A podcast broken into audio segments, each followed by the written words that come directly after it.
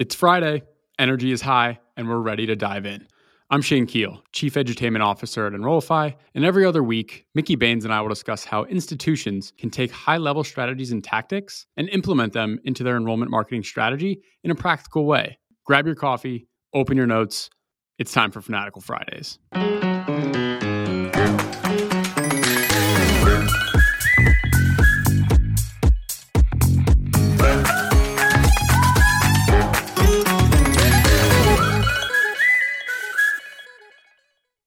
Episode 57.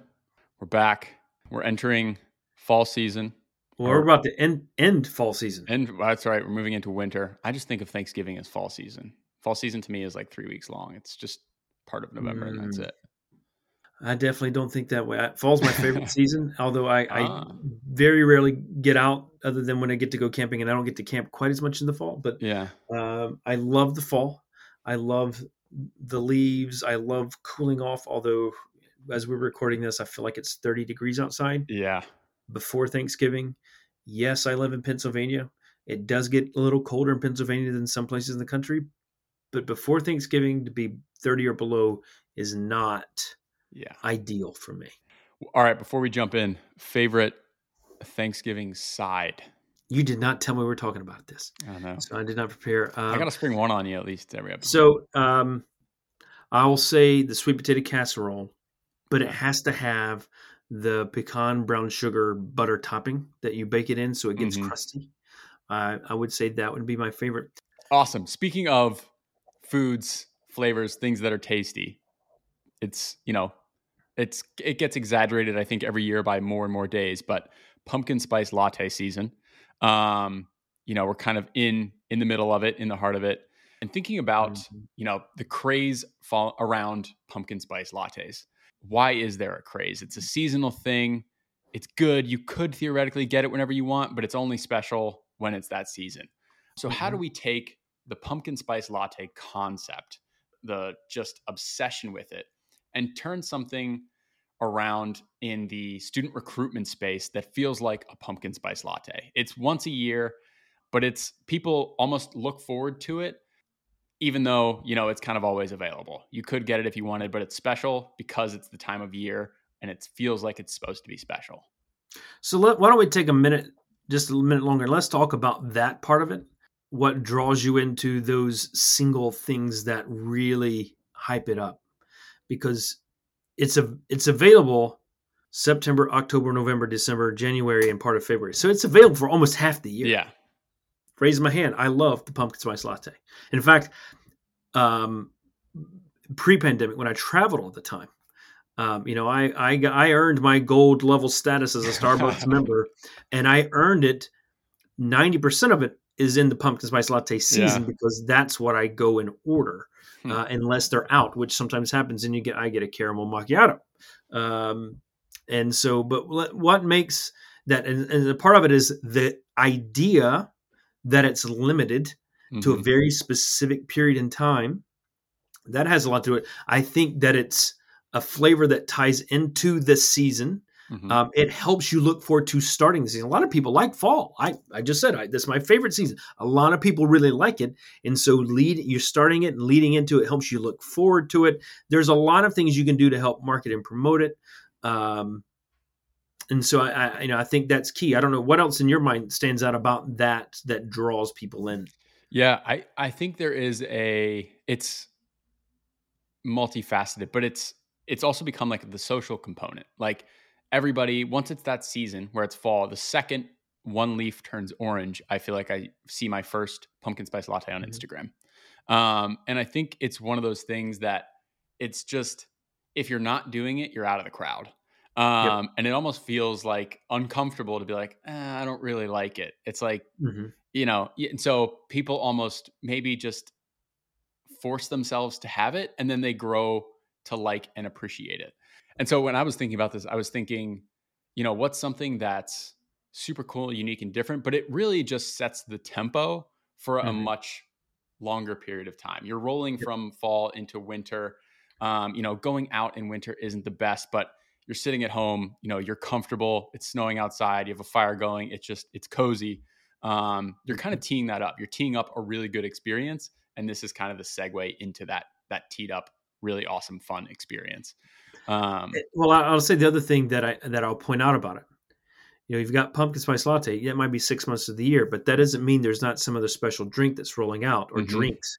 Yep. Because what's out now is the holiday drinks or the winter drinks. Yeah. And so it it is seasonal of sorts. The drink availability might be open beyond that true season, but it kind of gives you something to drive. And and I think where, where we can segue this to higher ed is, you know, what are what what happens in your recruitment season? What are the yeah. phases of that season?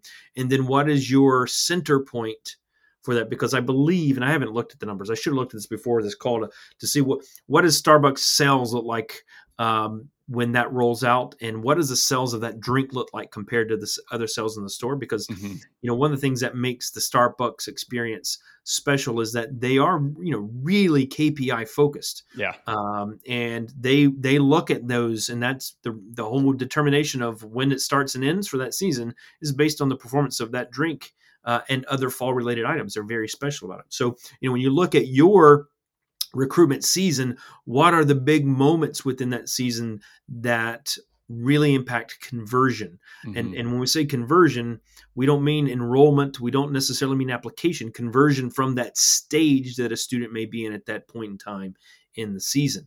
Yeah. Um, you know, there are I'm gonna I'm gonna grab something real quick and show you this. So in in the old old days, seasonally, and there's I say old days, schools still do it few too many do it. This is a dinner bell. Seasonally, yeah. around August 1, community colleges used to get the dinner bell out and say, you know, we're open. it's August 1st. Everybody come on in and enroll. Yeah. And they do that. And you know, and to an extent they do this because we have application days and you try to roll those out and you try not to have too many of them. And there are other events of those application days that you have that aren't really application days, but based on the season, it could be your financial aid day, those types of things. Now, that's not necessarily hopefully your your only pumpkin spice, but there are certain things and and what I would say about those types of events is just having them at the right time. Mm-hmm is important. So if you have a FAFSA day, come to campus. We're going to help you walk you through the FAFSA. When's the right time you sh- should you be doing that? You know, are you doing that before people have completed their taxes? Mm, I don't know if you should. Um, right? How does that time? Um, are you going to do it the 13th of April? Because isn't tax day the 15th, right? So mm, I don't know if that's the right.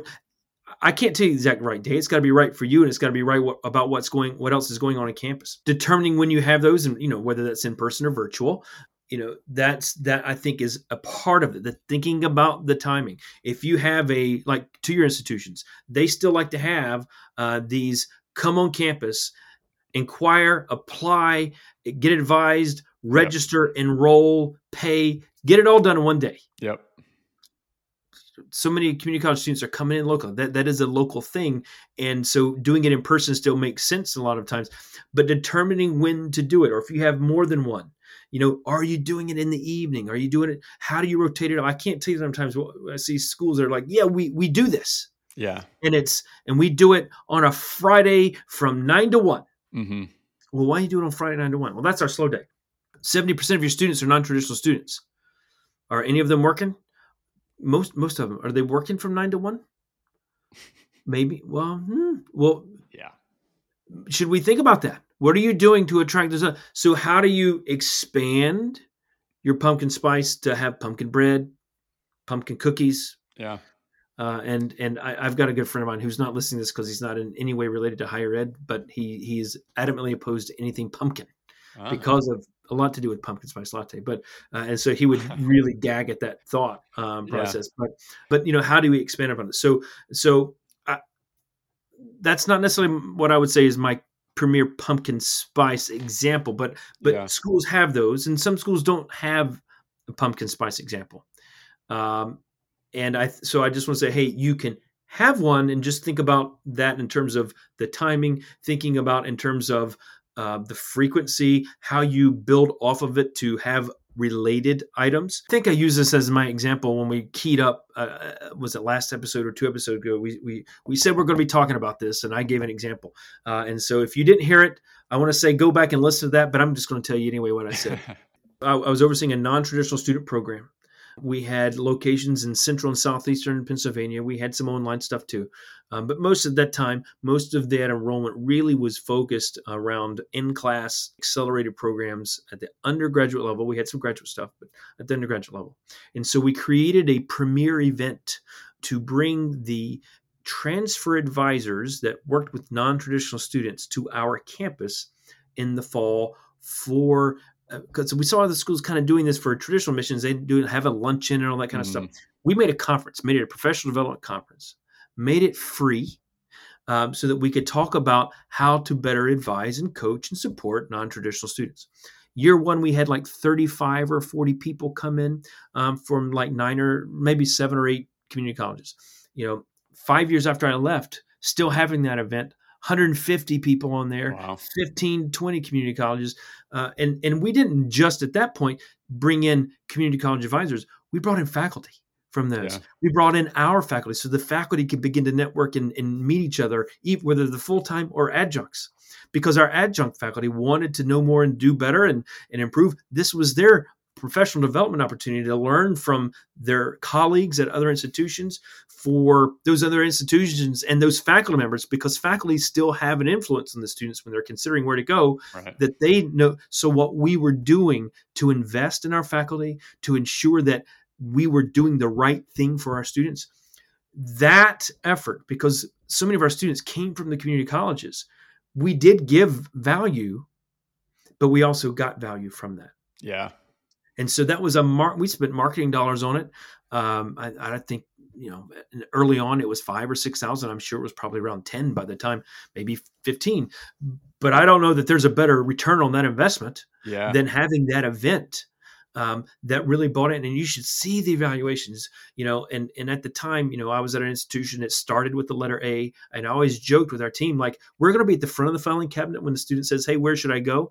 Um, but I want them to be more reason than that for us to be the first name that pops in their mind. Mm-hmm. That's what I wanted, and I didn't want to do it just to be the first. I wanted to show value because of what how we cared and what our commitment was to the students yeah. and to the value of our program. I mean, if you if you aren't in in non-traditional student higher ed you may or may not recognize that sometimes those programs and the people working those programs feel like the stepchild on a campus especially if you're at a traditional more residentially focused institution those programs were, are aside we're on the side because really the bread and butter yeah. uh, was was that liberal arts education or that four-year institution that residential experience and so to show these other institutions that if you're working with non-traditional students, we are an option. Yes, we have this residential thing, but look at what we're doing with this. That made a difference. And that yeah. was by far became a pumpkin spice moment. Yeah. Um, I think as I you were saying earlier too, it's it's super important to have you can't just serve pumpkin spice lattes. If you're a Correct. coffee shop that only has those, it's not special and it's not particularly interesting. Yes. Um, so you need to and sales in, the spring are going to be pretty crappy. Right. Uh, exactly. Uh, right. Exactly. Right. And so you need your regular coffee. You need, you know, in December you need your peppermint mochas. You need yes. those other things that there's some you know smaller hitters in there too that are that are uber successful. They're not the pumpkin spice latte, but you can't have five. That's just Correct. not. Everybody has yep. their you know thing that's their kind yeah. of bestseller. You can't have five equally bestsellers that are all record breaking. It's too hard to invest that much effort right. to have five key things. Yeah, exactly. Um, you know, and so like from our goals and strategies, I, I'm a I'm a person of three, so I like to have you know these are the three goals or three priorities in the coming year, and that event was not one of the goals. That event helped us achieve mm-hmm. some part of all three of those goals. Right all three of them. That's why that event was core of what we did because it helped in the recruitment side. It helped in the professional development and expansion of our faculty, right? It helped in our ability to better service students. You know, those, you know, if those are our three core elements, things we're focused on every year, that achieved that. Yeah. Um, you know, and and I think one of our shining moments is, you know, I think my last year was our second or third year. My last year was like our last year there was like our second or third year of the event. You know, to see the deans, VPs, and even a president of one of the institutions deciding to attend that event, yeah, was really important. Right. Like it showed that they saw value and to commit to their time to be there. Uh, yeah. In addition to that, and that that they because we didn't have a huge marketing campaign to draw people there, right? Their teams told them of the value, yeah, and that's why they attended. Hey everybody, it's Zach from Enrollify here. So it's that time of year when your favorite brands release the best deals on your favorite products. And for the very first time, Enrollify is joining the party. So between now and the end of the year, you can get 50% off any Enrollify cohort or master course. Want to learn more about how to leverage SEO for student recruitment? We've got a cohort on just that, led by the SEO wizards at DD Agency. Or are you ready to learn more about how schools are leveraging TikTok? Enroll in our self paced TikTok strategy for higher ed cohort. Or perhaps you are finally ready to join 550 other higher ed marketers in enrolling in Terry Flannery's master course on how to market a university. Use the discount code EOY50, that's EOY as in end of year, 50, for any of our asynchronous cohorts, or EOY as in end of year, for our master course on how to market a university with Terry Flannery between now and 12/31/22 to receive 50% off. You can learn more at enrollify.org. Happy holidays everybody.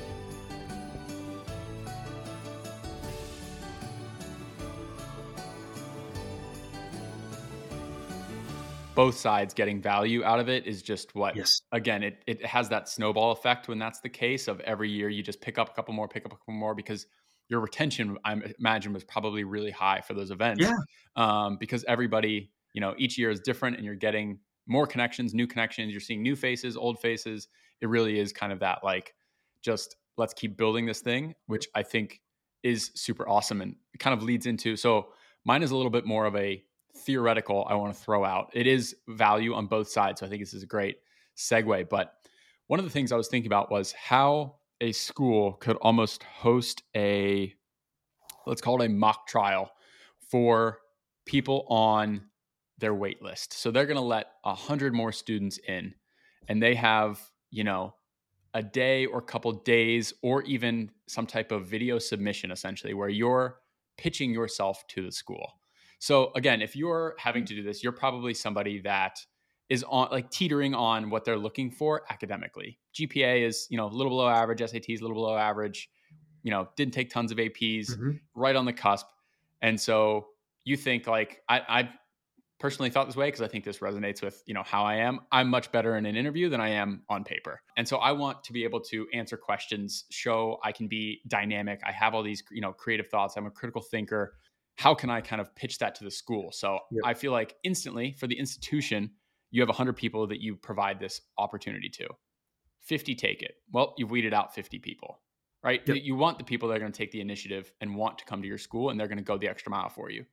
I think for the student you get a chance to really show who you are pitch your value and if you do get accepted it almost feels like nice i won them over. Like they really loved me. I'm here because you know mm-hmm. those people thought i was awesome and i think you grow an affinity for the school and then the school is getting people that are you know more qualified. They're people that are going to contribute a little bit more, maybe to the community of the school, um, or you know, again, have a career. There's somebody that's just invested and maybe matured late, and so they're really going to come into their own in college, and really, again, be a like an alumni that you're going to be really proud of, and, and is going to mm-hmm. do something for you, all because you kind of gave them maybe a different opportunity than you know, write down why you're good show us your scores it's it's very like just look at me on the surface rather than let me kind of show you who i am um, and I think that provides value on both sides again and builds that affinity for the school that you know is, is super important all the way mm-hmm. through and, and even post graduation. I, I, like that idea. Um, for for for several reasons. I, I, think it is kind of what you said. Um, you know, if you got a say you've got ten spots, you got hundred people for them, fifty show up, you know who's caring, and you know who not to spend time on. Because uh, I'm always looking at you know what type of first party data do you have? Data that you're not buying, mm-hmm. um, that you have that help you identify who's really interested. And when we think of like third party data and you're buying a list and you think of what that data is that you get, is periphery information. It's mm-hmm. just information that says maybe about what their interests are and, and, contact information.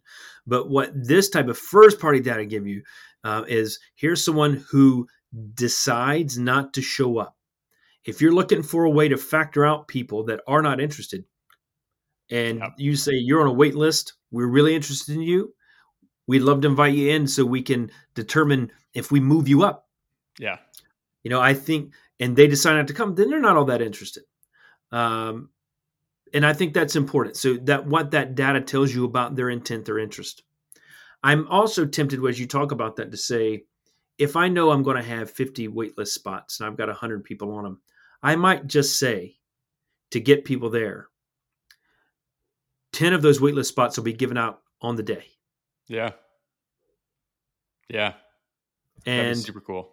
Right. And that way, there's also more incentive for the student to right. say, I'm going to go all this and I still may not get in. Well, 10 of you are going to get in right away that day. Yeah.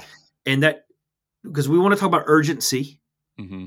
And if you time it right, because timing is of, of, importance as well, they're making decisions. They, meaning the students, are making decisions about where they want to enroll. So, from the institution, if I time it right, it's before they've committed somewhere else because of their disappointment and not being accepted with us. Right.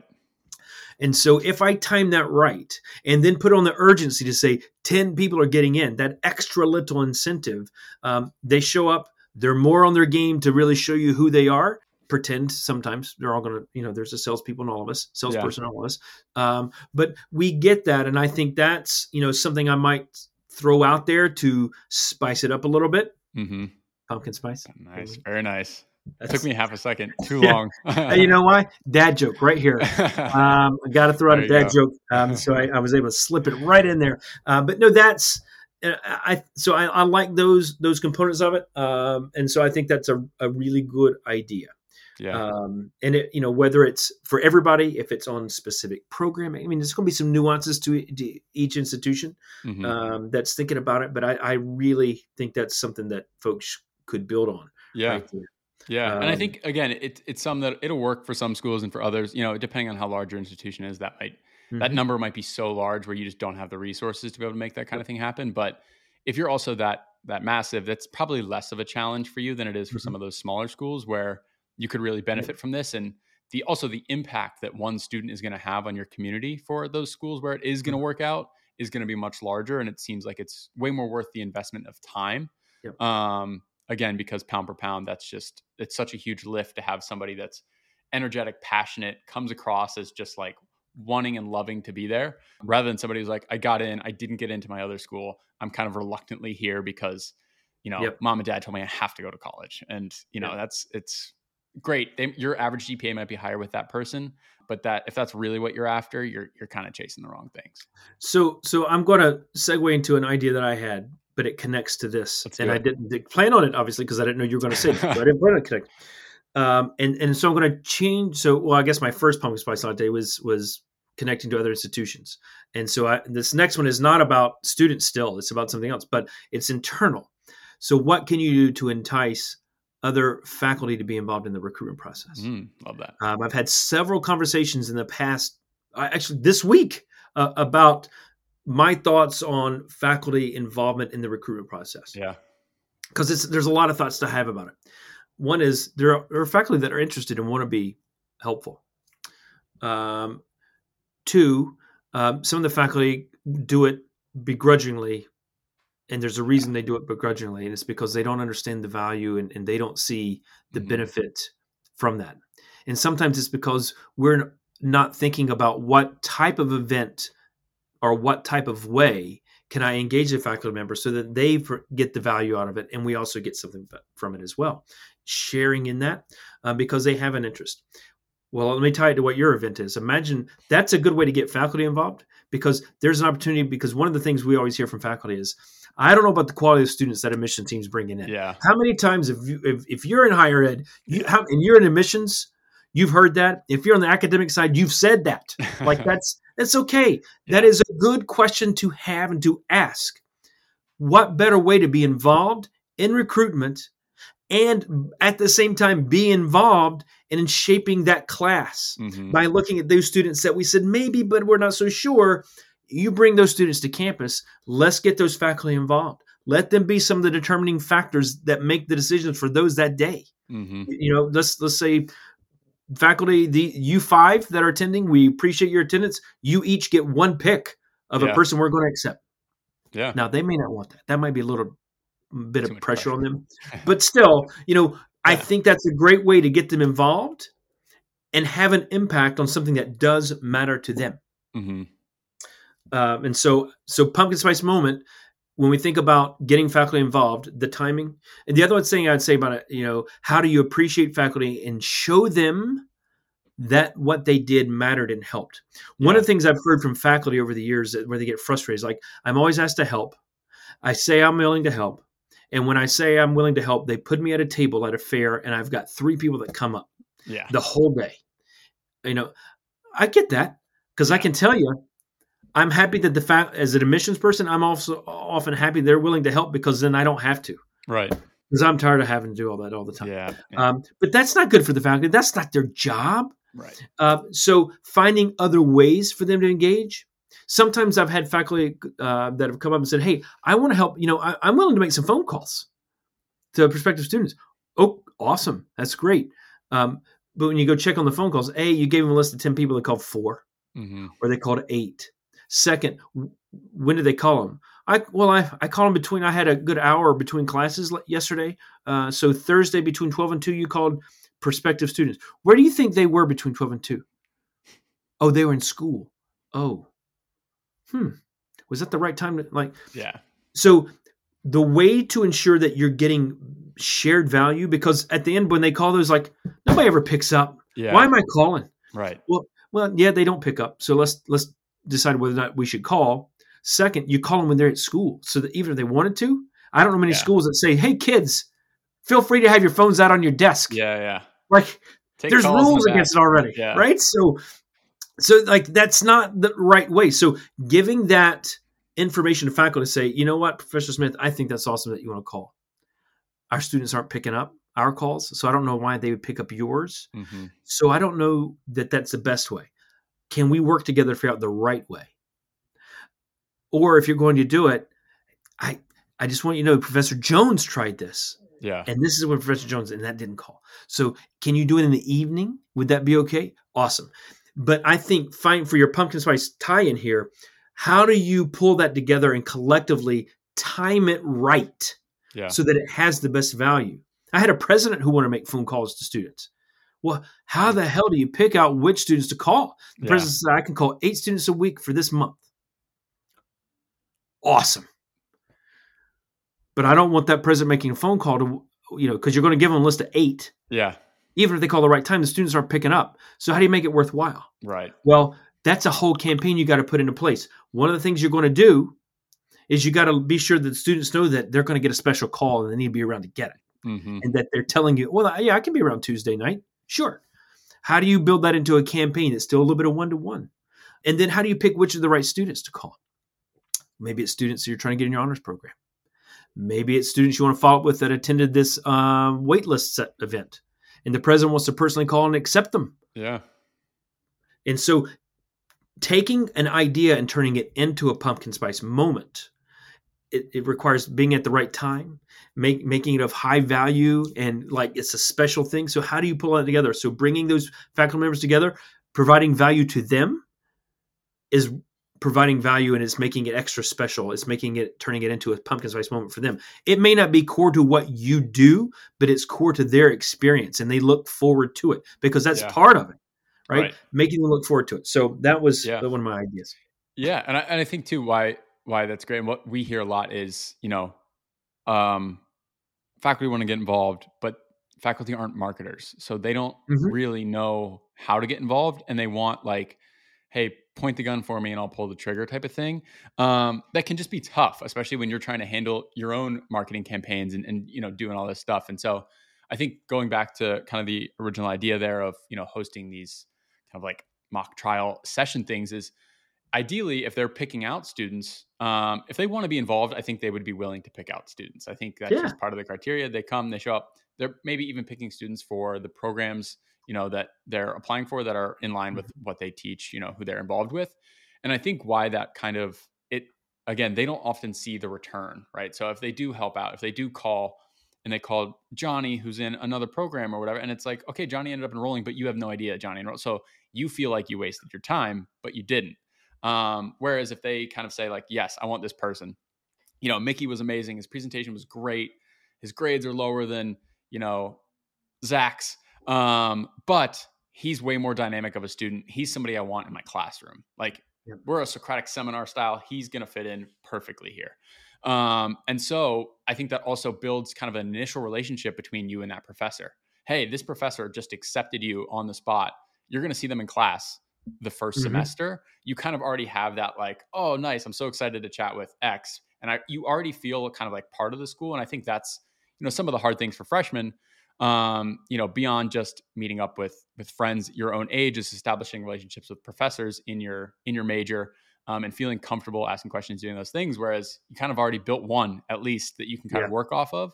Um, that I think again helps with that retention. Helps you know they almost become an uh, an advisor of sorts because you kind of have that special bond. And I think that would be you know super cool, particularly again for those maybe smaller institutions where the classrooms are smaller and you really you get to know your professors well if you you know put in a little bit of that mm-hmm. effort mm-hmm. and the professor yeah. feels like that was worth my time because now mickey's in my mm-hmm. class and mickey's great yeah i like where, where you're going with that um, i think that taking that effort and that planning to that extra little detail to talk about you know that professor prospective student relationship even that it's starting to build there and thinking about that as as a moment so if that's key and critical to you how does that get formed through an event like this mm-hmm. um, because i think we all know when you start to develop that relationship with with a student as an institution and, and when i say as an institution it could be the admissions counselor it could be a faculty member it could be someone they met with on campus for a campus tour. When you start to develop that, that builds that affinity and that desire and attraction to the institution with that prospective student. So if if a part of that is the faculty to prospective student relationship, you know, physically meeting and spending time together on on an event like that, and I say physically, it could be virtual. Yeah. Um, but in, in a real live moment, maybe that is a great way to do it. And so knowing that core to what you do is relationships which I think we all say mm-hmm. we do. But if that really is at core uh, in what you do, how do you embed that into the event? Yeah. to ensure that you're achieving that. And to me, like to me, I, I, like to talk about alignment. How do we get all this together? Taking a moment and a core principle of what we do of relationships and ensuring that that is a part of this event. Mm-hmm. And that's one of the reasons we do it. Yep. To identify the right students that are on the cusp, but also to start building that relationship so that they don't they lose that disappointment they felt when they got a waitlist letter. Yeah, we're flipping it right back around because in a customer service where we say it takes ten positives to offset one negative. Yeah. Well, I don't. It doesn't always have to take ten positives. It's got to be a lot of effort. Mm-hmm. And coming to campus and building that relationship is a big effort. That is a big way to change that negative opinion or feeling you got when you got waitlisted. Mm-hmm. Um, and so that you know, I'm always thinking of how do we how does this tie together and how do we make this the best we can? And yeah. that is one of those things when you said that just really rung true for me. Yeah, yeah, and I think it's what what too is it's it's like well it's it's you know you're waitlisted, but you still have an opportunity. Like we want you to succeed. We want you to come here. We yep. need you to kind of like you know prove it to us, and not in that like you know sell your soul so that you're exactly what we want out of a student but giving them that opportunity i think is just it it lightens the blow a little bit. And mm-hmm. then if things don't work out i think it's a little less like oh no gut wrenching like you just you kind of don't hear back. It just, it fizzles out rather than this hard like nah it's not going to work out for us um, which i think is is great for both parties too because i'm sure it can be hard you know denying students especially when you do build a relationship and you really like this person but they're just not a good fit for your institution. Um, and I feel like, you know, you can almost use that opportunity to be like, hey, you know, I don't think you're going to end up being a good fit here for X, mm-hmm. Y, and Z reasons. Like academically, this is, I think, going to be too challenging for you. Or, you know, you're interested in these mm-hmm. things. We don't really do that really well. I recommend you actually do X, do Y. Go to community college and go take these courses mm-hmm. instead. And then maybe you can come here. Or just there's another institution for you. And I, and I think schools should be okay and comfortable with being transparent about when they might not be a good fit mm-hmm. for a student um, and directing them somewhere else. I know everybody has numbers they want to hit, but it's just not. I think it's a bad look for an institution just to try and make it work for every single student when they're not necessarily a mm-hmm. good fit. And how do you do what's you know right by the student first? And if it works out for you, that's that's a win-win. But I think mm-hmm. that's you know it's a big mentality shift, and it, it's tough in times when numbers are low and you're getting a lot of pressure. But um, I think the institutions that start to take that rough approach, you know, we'll see a lot of long term success. I've got one more idea that I want to throw out there, and it's and it's and it's it's a niche idea. It's really it's very niche. But this is for an art school I have in mind. Okay.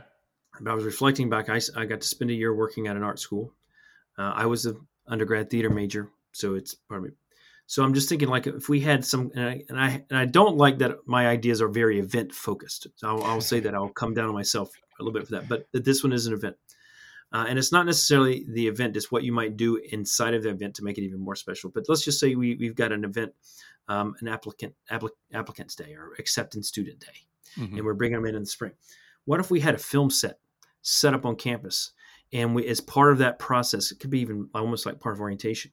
We put students together and they create their own film, and then we film it, and they get to have that experience on that same film set. I think you know you, you talk about a moment where a you're starting to build those bonds with those students. Yeah. Um, you're letting them get involved, and that doesn't mean like you've got to only performers. You've got to have somebody behind the camera. You got to have somebody directing it. You got to have people in front of the camera acting.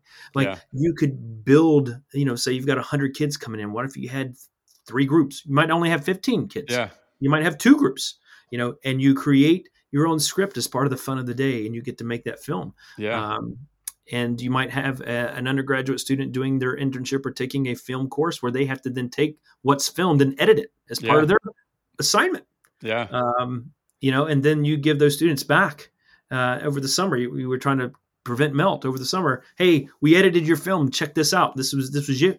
Yeah. I think that you know, I'm looking for ways to engage people to get them further bought in. And it's that extra special moment. I think that'd be a blast yeah. um, for kids doing something. Like yeah and i think i mean that's why students go to schools where their friends go so often because it's you know the, the thought of going to school you know nobody is a little daunting as a you know 17 Mhm. 18 year old kid and so if you're getting this almost like team building activities um Mhm. you know it's just it's like wow that was really fun i really like those people i could totally see myself here versus like oh i'm just going to apply to these other schools oh it's a better school doesn't necessarily mean that it's the best school for you um and i feel like that you know that idea really gives you a sense of like all right, was that fun? Did I enjoy that? Did I enjoy those people? And again, Yep. back to my earlier point, if you didn't enjoy it, don't go like it's not going to be wildly different when you're in school. Yep. And it, you now you know that was definitely worth your time. Yep. Um, well, and, and for the idea. accepted student day, this is in my mind for like the time of the, of the year of doing that because you could do that over or in, like an orientation period Yeah. too, right? Um, I think that's great to do orientation. The reason I picked accepted student day, something you have in the spring, because then you're going back to school on Monday, and the and the friends will be like, "What'd you do this weekend?" I shot a movie. yeah, That's a great buzz that's happening right there. So right. um, I just think you know there's there's a lot of outcomes that you get from that Yeah. um, that really bring the student in and then also start to spread the word of how fun and how cool that Oh, event yeah. was. Have your editors go make trailers and use those as marketing material. That easy. Yeah. Yeah. You Yeah. could do that a hundred things with that. That's yeah, Yeah. So, brilliant. Awesome. well, I, I think we've got a few. Uh, I think we have a few special drinks we just created. yeah, there we go. We can sell them to Starbucks, see how much they'll pay for them. Um, Well, awesome. if, if maybe if nothing else, it'll be sponsor the show. yeah, there we go. We'll take that. Free pumpkin spice for us. Yes. Um, awesome. Cool. All right. Thanks everybody for listening. Yep. Thanks for listening.